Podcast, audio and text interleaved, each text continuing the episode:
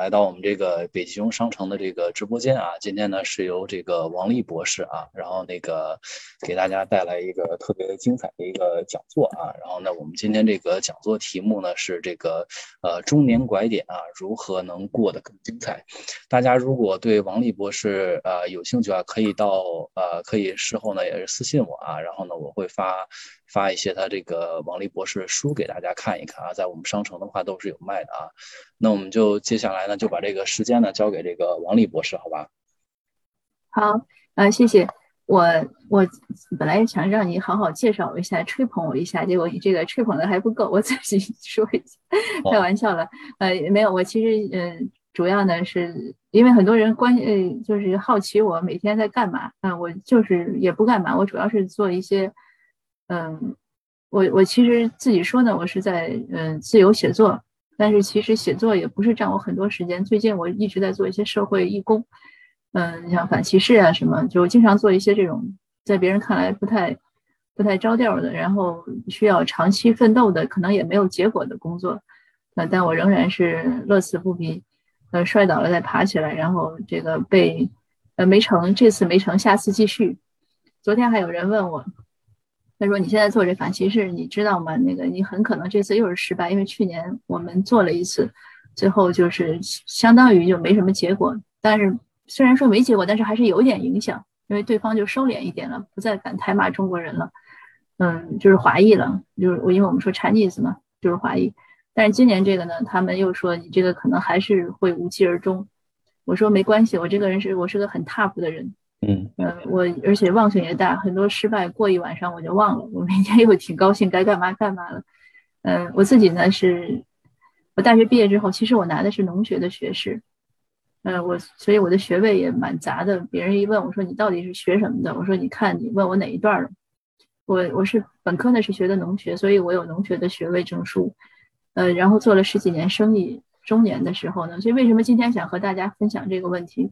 我三十几岁的时候，我也是遇到了这个拐点，就是我们说中年危机。当然，我那个时候可能来的太早了，但是在中国大陆，大家也可以理解，三十多岁的时候，很多人已经觉得自己到了中年。他不像在加拿大，我们没有年龄的限制。你在这儿，你问别人年龄，别人有时候觉得不高兴，然后你也不能说别人老，呃，你也不能叫别人阿姨，你得叫姐，不管人多大，然后。那我不太习惯，然后一般人之间都是叫名字，那我叫英文名字还行，但是如果比我年长的人让我叫中文名字，我我我是怎么都叫不出口，就是这也是一个多年的哎不习惯，也是文化差异。嗯，但是我我的意思就是在中国大陆的时候，那三十几岁确实我遇到了自己的中年危机，那我为了克服呢，我就去，我想到了怎么去突破，我就突破了，就是去读了个书。读完硕士呢，读的博士。那我其实是有古代文学的博士学位，但是移民过来之后呢，也没有去做教职，呃，没有去大学当老师啊什么，就开始在家写作。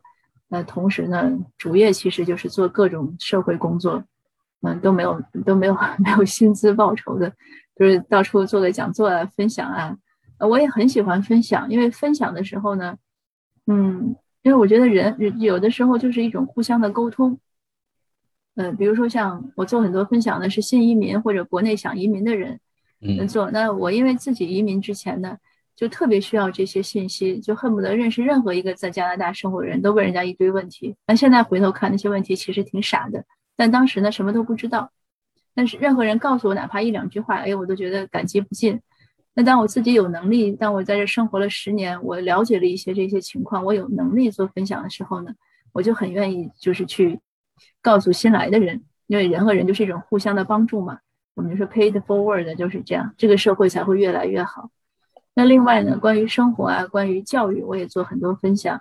那做的时候呢，嗯，做完之后，其实我自己也是个很大的受益者，因为很多很好的观念，虽然我们能意识到，但是并不见得每天能坚持。比如说，怎么和孩子说话不唠叨，呃，夫妻之间怎么相处的愉快。嗯，怎么同怎么有同理心啊之类很多问题，但是每一次说呢，就会增强一次，就是等于给自己夯实了这个概念。所以，我每次做教育分享的时候，我都会讲，我说我不是学教育的，也不是学心理的，那就是一个基本的一个作为母亲的一个一个沟通。那我有些什么收获？有些什么体会或者呃失败的教训或者经验呀，我都希望大家都知道。如果我们人和人之间都是这样一种很好的互动和互助，那我想我们整个的社区啊或者社会呢，嗯，也是会越来越好。所以呢，那今天呢，我就很冒昧的和大家做这个分享，就是中年拐点如何过得更精彩。嗯，就是想想也是，我从三十几岁就经历了中年，到现在，我觉得我还是。不过反而会会现在会想年龄想的更少，因为确实加拿大这个环境很好。我们每个人呢，你去求职啊或者上学，没有人在乎你的年龄。那我当年在中国上学的时候，我三十几岁的时候，别人都觉得我很 crazy，就任何一个人都不会认为我我有必要去上学或者去或者能读完那个书。然后我有一个朋友特别跟我打赌，他说你要读完硕士，我就给你两万块钱。后来我真读完了，我说钱呢？他说算了，我送你一套书吧。他送了我一套书。后来我要读博士，他又说，他直接说，他说你读完博士，我送你一套书。他又送了我一套书，嗯，所以也蛮有意思。那我们就继续开始我们今天的分享的嗯内容。这个标题呢是一个真实的故事，就是一觉醒来眼花了。那还是四十岁的时候，那几很多年以前了。然后有个，因为每个人那个眼花的早晚不一样，我现在其实也开始有一点花了，嗯，但是我那个朋友呢，他来眼花的很早，他四十岁的时候他就跟我说，他说，哎，他说你知道吗？我前两天特别傻。我说怎么了？他说他一觉醒来，因为他戴眼镜儿，然后他戴了眼镜儿之后，他醒来，你看我们戴眼镜儿的人都是醒来第一件事是戴眼镜儿，我是这样。他也是这样，他说他一醒来呢，戴上眼镜儿之后，他觉得看不清了，他说要坏了，他说我是不是眼睛得了什么病？他就很紧张，他就赶紧打了个车去看医生。那他不是在加拿大，他是在香港。然后去医生，医生就笑了，医生说你没别别的毛病，就是眼花了，你把眼镜摘了就行。所以他他给我讲这个故事是故事的时候，我们就觉得当然很好玩，但是同时呢，也就觉得是岁月不饶人。我印象中。我二十几岁的时候，有一次见一大哥，他读报，他拿着报纸就，他当时可能是四十几，就比我现在还年轻一点。他拿着报纸就在那对焦距，他看不清。然后我就站那儿哈哈大笑，就是我以前的时候同理心特同理心非常差，就是就是站在那儿哈哈大笑。他说你笑什么？我说你怎么这么好玩？他说我眼花了。他说你不知道人会眼花吗？我当时从来没想到。但是几年以前呢，我我开始逐渐的开始要花的时候。就会觉得，嗯，那个，第一次是是上飞机，拿着那个登机牌，越着急越看不清号码，然后人家那个服务员说你到底在哪号，我就根本就看不清，那是第一次。但是后来又好一点，我前天也是，本来想贴一面膜，然后拿起面膜看那个说明，怎么也看不清了，所以就没办法，就是想说呢，中年来的时候呢，你是没办法没办法阻止他的，就是我们一点一点在老化。然后年龄一点点的感觉哈，对你不管是你想不想承认，比如每天我们还可以觉得自己自己嗯像十八一样，但是身体在变老，身体变老其实还是一个不是个大事，关键时候很多时候情绪。我三十几岁的时候感觉到的中年危机就是厌倦了，因为我当时做了十几年生意，嗯，在我那生意的那个那个行业中呢，我觉得我不能再突破了，我就是这样，我在做就是一个维持。那我就觉得有点，其实是有点恐慌，就是一下子能想到说，哎呀，我可能做十年还是这样，当我看不到进步的时候，那我自己觉得很恐慌，嗯，或者说我看不到进步的希望的时候，因为我知道空间很小了。还有呢，就是很多事情你已经都熟了，他这个这个客户说说第一句话，你就知道第二句话说什么，那你马上就应对过去了，就不需要你动脑筋了。那其实呢？那周围的人的圈子也固定了，然后每天都是这种 routine 的事情，虽然非常忙。我做生意的时候，可能都一周都是七天工作，都没有休息，然后一天一一天十几个小时，因为中国国内确实也是这样一种状况。那就全部都是这样的事情，你看不到一个，就是没有一个 break。我不知道我我我会有一个什么新的一个一个计划。那同时呢，也是焦虑，因为你也看到周围。那很多别的人总会有人有进步，那我倒不是因为不会因为我熟悉的朋友啊或者同学他们谁赚了多少钱，我会觉得觉得差异。就是比如有的人跟我说，哎，我最近干了一个什么事儿，哎呀，他一想那个事儿，比如他嗯去欧洲走了一圈，回来分享他的信息。那我就在想，哎呦，我什么时候能去啊？就是我有种被束缚在那儿的感觉。我觉得我不能再飞了。当然以前可能也没有飞，但是那个时候在我感到拐点的时候，就是觉得很无能为力，然后没有什么新的一个一个变化，但是呢，内心呢又不甘心。关键是不甘心。如果我已经很甘心了，觉得我这样挺好，那就没问题了。也是从那个时候，我意识到一点：人，你说什么叫幸福啊、快乐呀、满足？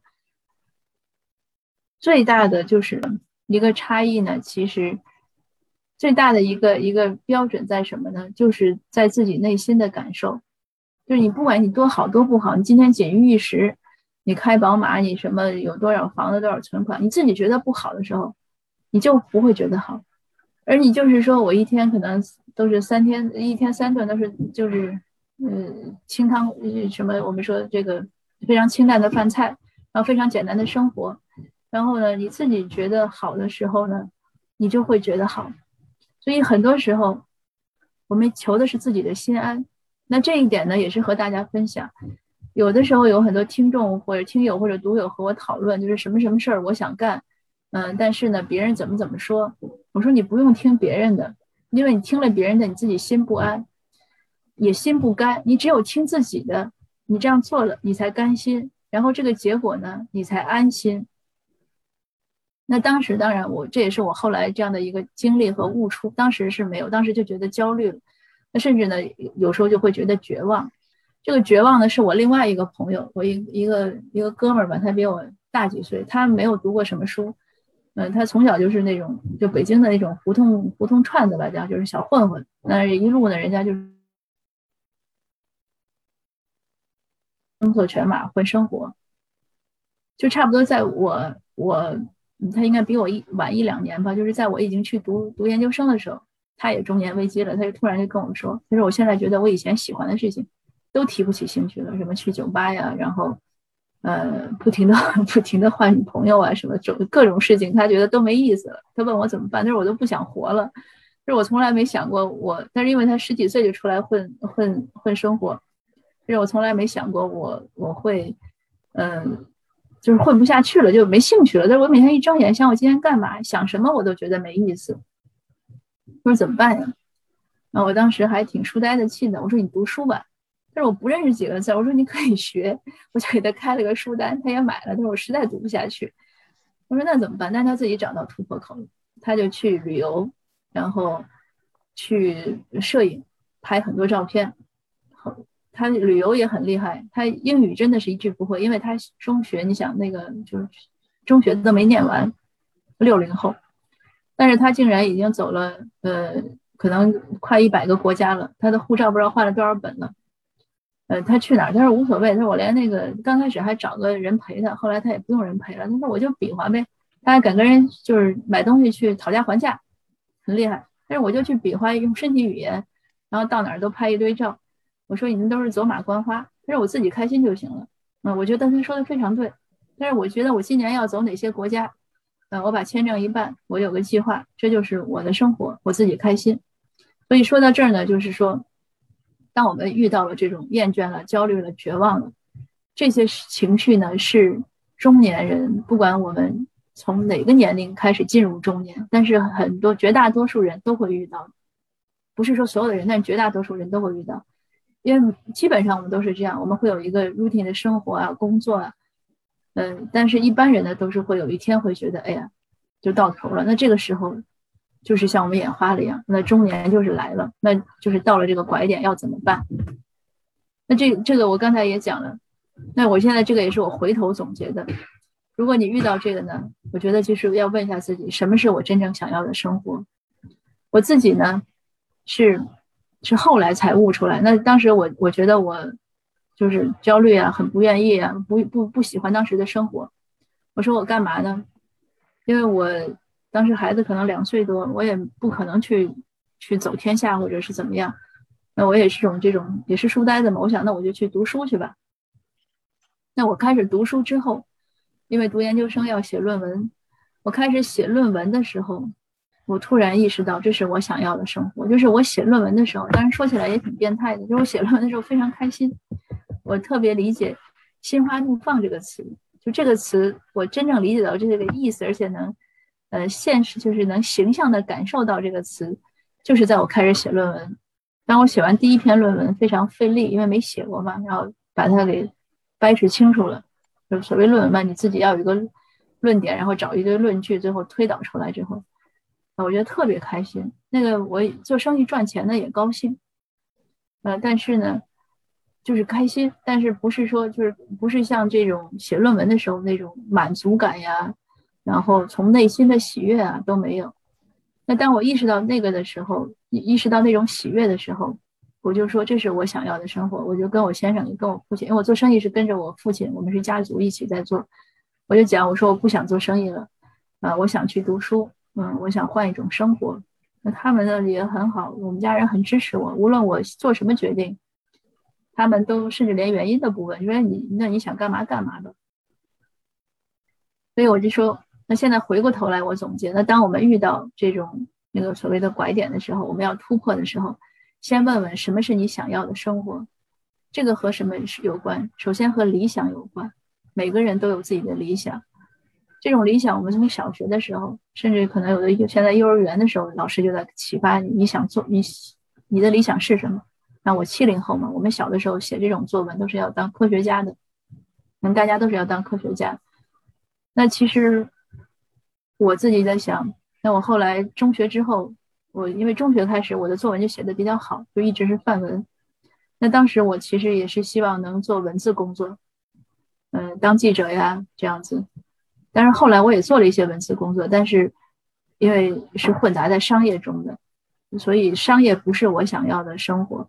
这个倒不是说商业有什么不好，这个也是和大家分享了一个我我另外一个观点吧，我没有写在 PPT 上，就是每个人的性格呀不同，嗯，这个有的时候很难强求，所以我们有的时候家长呢总是希望孩子去，我们希望我们会认为我们会给孩子做标签，觉得一个孩子外向，觉得这是好的性格，内向就不好，那我偏巧是内向的性格，那还有比如勇敢，嗯，那我也没有那么勇敢。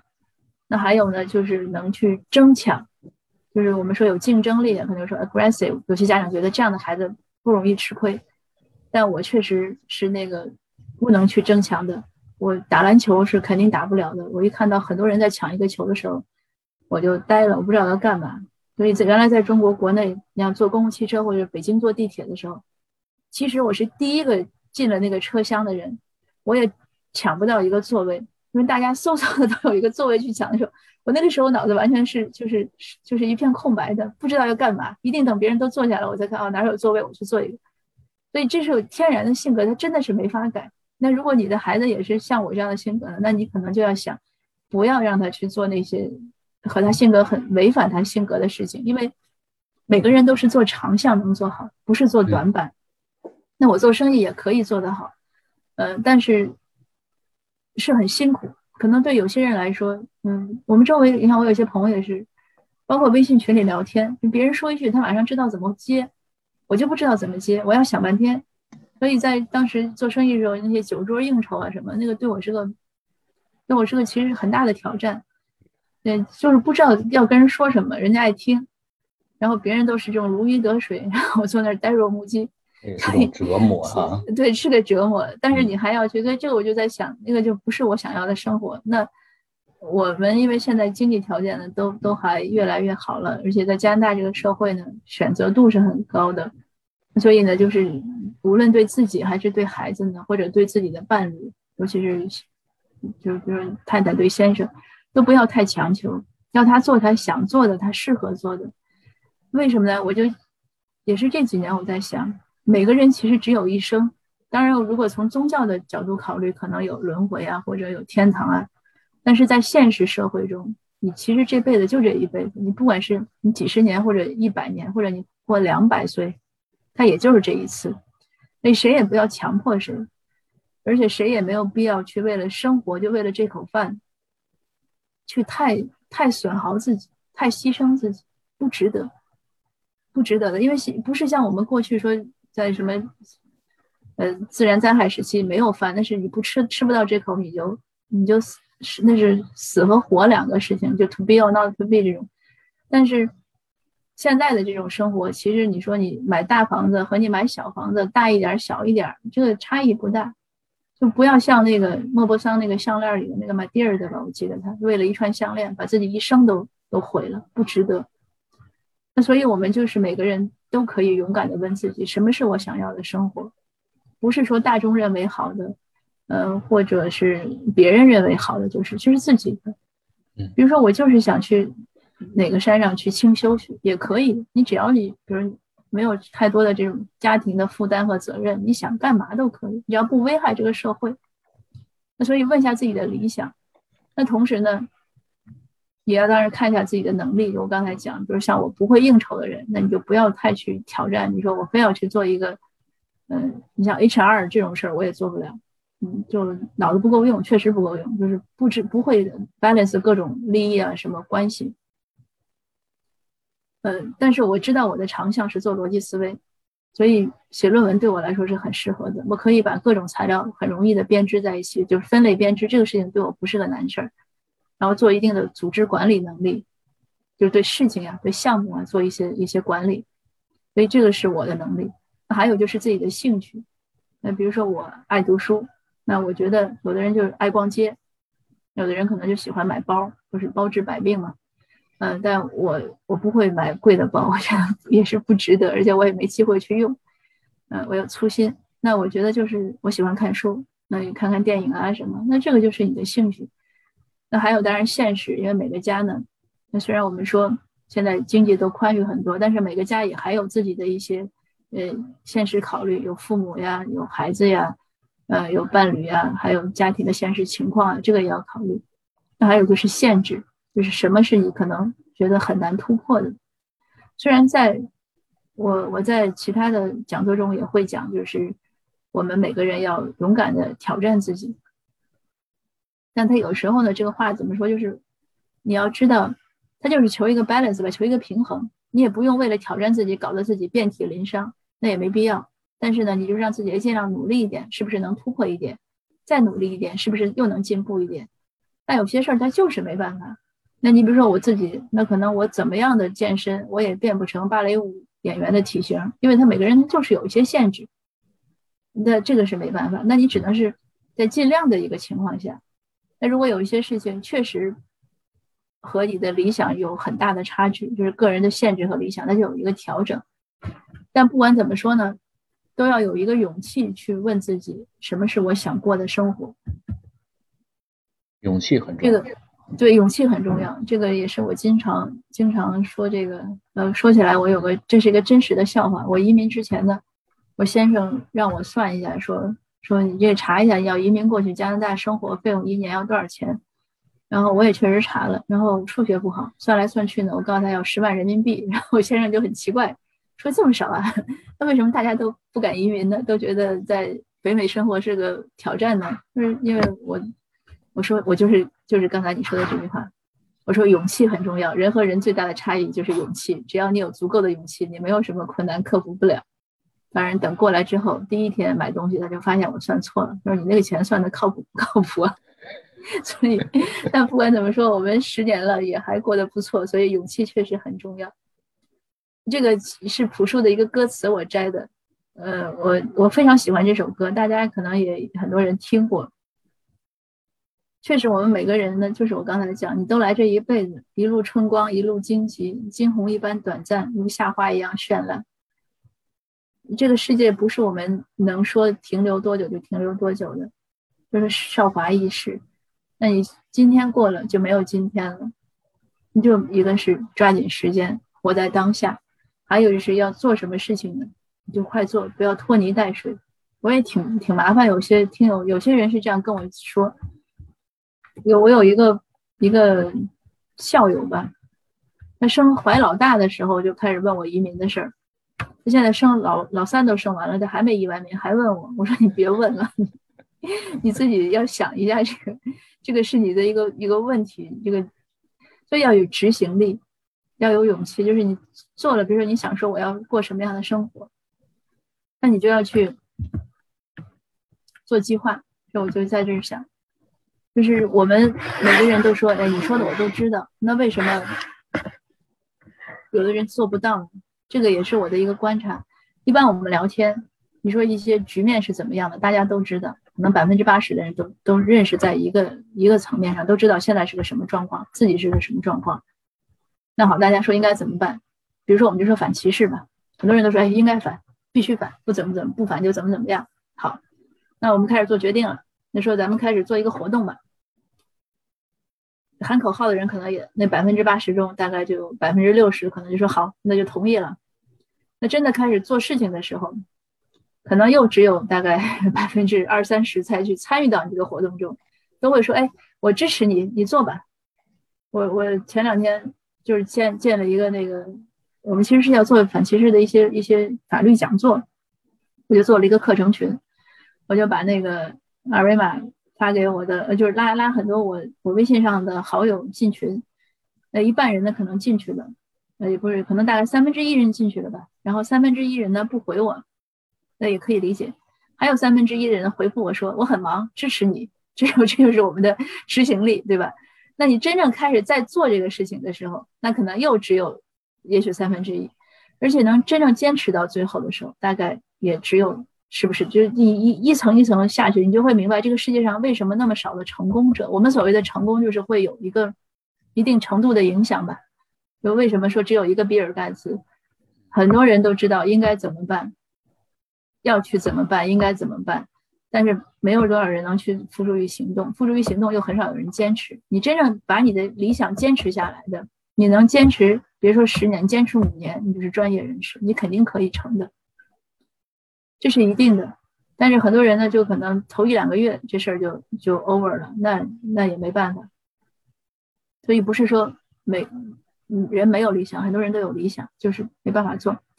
那我们其实要有一个观念，就是人生的路那么长，好戏就还没有开启。那你为什么这样讲呢？因为我们中年以前，比如说像我自己，可能我读了二十年书，啊，十五年，这这不管怎么说，你读了就读了那么多年书，然后开始工作，开始工作之后呢，那又开始打拼生活，要为生活奔忙，怎么怎么样？那我又可能十五年、二十年过去了。那到你中年的时候，你其实可能在经济上有一定的基础。关键是你的认知到了一定程度，你对这个社会对很多事情不困惑了。即使困惑，你知道怎么办，你知道怎么思考，而不是说像你大学刚毕业的时候懵懵懂懂不知道怎么办。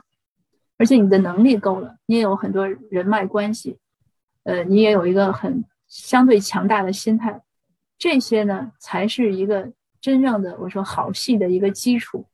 那你只要从现在开始，你有规划，那你的生活一定会越来越精彩。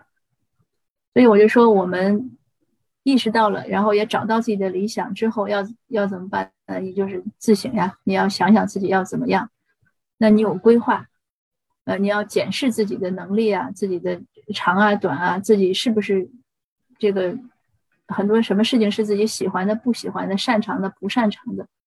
那还要怎么样呢？大家一定要多读书。如果说眼睛花了，你读书读不好，你至少要听听书。嗯，知识这种东西是不能少的，知识是认知的基础。我以前专门写过一篇文章，那个文章呢，每一次我在微微信上推出来，不管在哪个公号推，点击率都超高。它确实是一个，我们都说要提高认知，因为你如果认知不够，你对这个世界你是看不懂的，很多事情你是不知道怎么办的。你不仅不知道自己的人生怎么办，对孩子的指导也指导不了。但是怎么能提高认知？不是靠聊天儿。也不是靠，就是说，当然你说听这样的讲座呀，或者是听什么讲座，这个有点用，但是都没有大用。大用是什么？你要有足够的知识，你就是多看书。你昨天我的微信公号也推了一篇林语堂说的什么才叫读书，你出自自己的兴趣去看，你不要为了看书而看书，你才能看进去。你但是还有一点就是各种基础知识要有，比如说现在人们对疫苗的一些一些困惑或者阴谋论。这个就是知识不够，那还有我们说对新冠病毒，它虽然是个很危险的病毒，但是如果你对病毒这个东西本身有了解，你就没有那么恐慌了。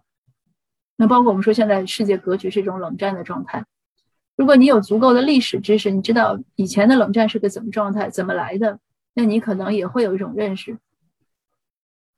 很多问题吧，就包括刚才那个我们说这个 organic 的 candy 是指的什么东西？就是你知道什么是好的，你才知道，不是说价格贵不贵，价格价格和价值有的时候往往不等同的，就很多问题，所以一定要自己每个人要有一些足够的知识，嗯，才可以，而且知识呢最好是一手的，不是二手的。